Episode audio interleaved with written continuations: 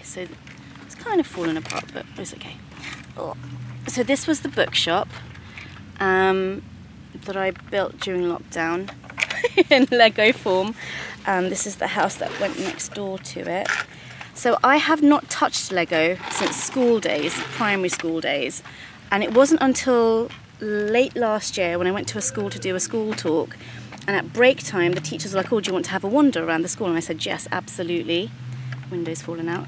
And these two little kids were playing with Lego. One had his leg in a cast. And I said, oh, what are you doing? And he said, oh, I can't go out to play, so I picked a friend today to come and play Lego with me. And I said, oh, do you mind if I play with you? And he said no, and she said no. And I had the best 15 minutes of my entire life up until that point. I was like, why did I stop playing Lego?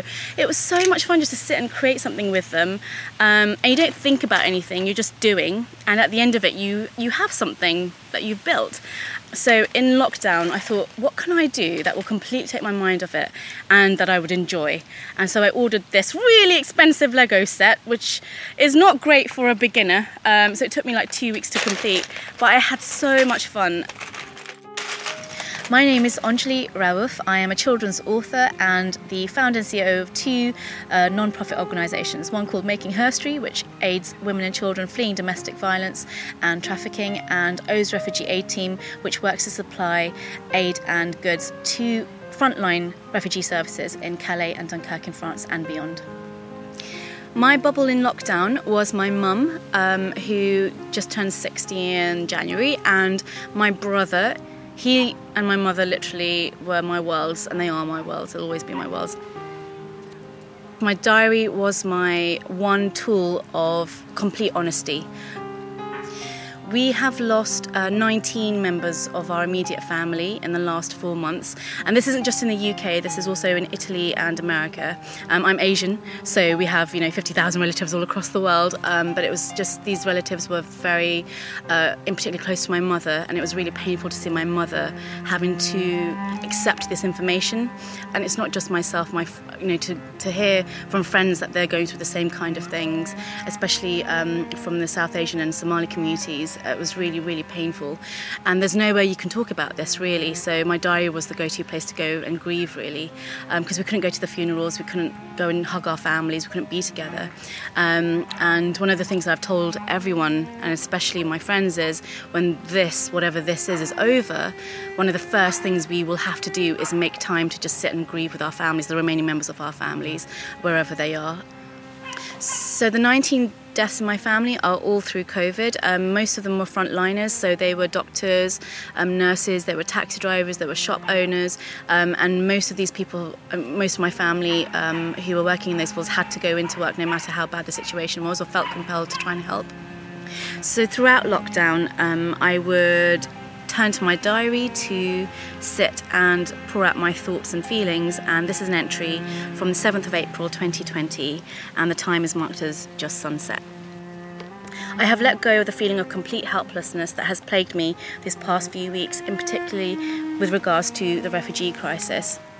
So many are dying around us, it is unfathomable, and all we can hear here are sirens. In just 72 hours, poof, gone, taken to God, and no one can say their farewells but at the prayer mat. Yet somehow through it we go on. The birds go on.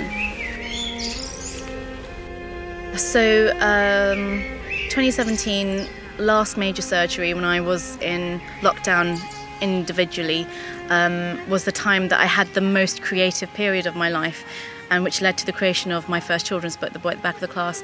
So during that time, I couldn't watch television. I was in too much pain. I couldn't bear to get up, I couldn't go anywhere, so the only thing I could do was start to create stories in my head for myself, and that led to the creation of The Boy at the Back of the Class, and started to think about more deeply about the refugees that I had seen in the camps, and especially the children, and putting them and their hearts into what I was writing. So it really helped me cope with what was going on with myself. And again, in this lockdown, I've had to write another book, and The Night Bus Hero, and ironically that centres on homelessness. So it's like every chapter felt like an irony, because I'm trapped at home, and it's not the space that I write in. I like to be outside when I'm writing, I like to see people when I'm writing, so to be outside, not to be outside, and to be trapped in the home and to write about homelessness was quite an irony.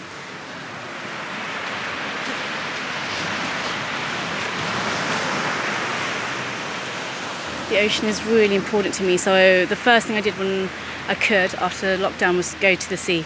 So the ocean means so much, as it does for the refugees who have managed to survive it. And whenever I'm crossing the channel to get to the refugee camps, it just, the vastness of it and the eternalness of it reminds me that actually I'm just, you know, we are so small in this wider world. So I love the sound of the ocean.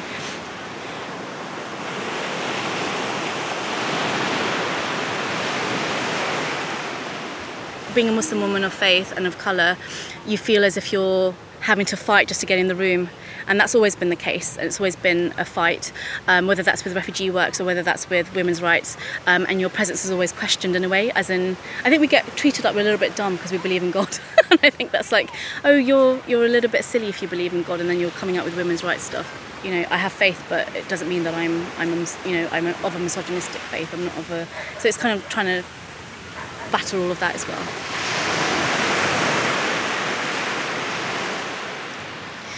Faith is my foundation. It's the ground I walk on.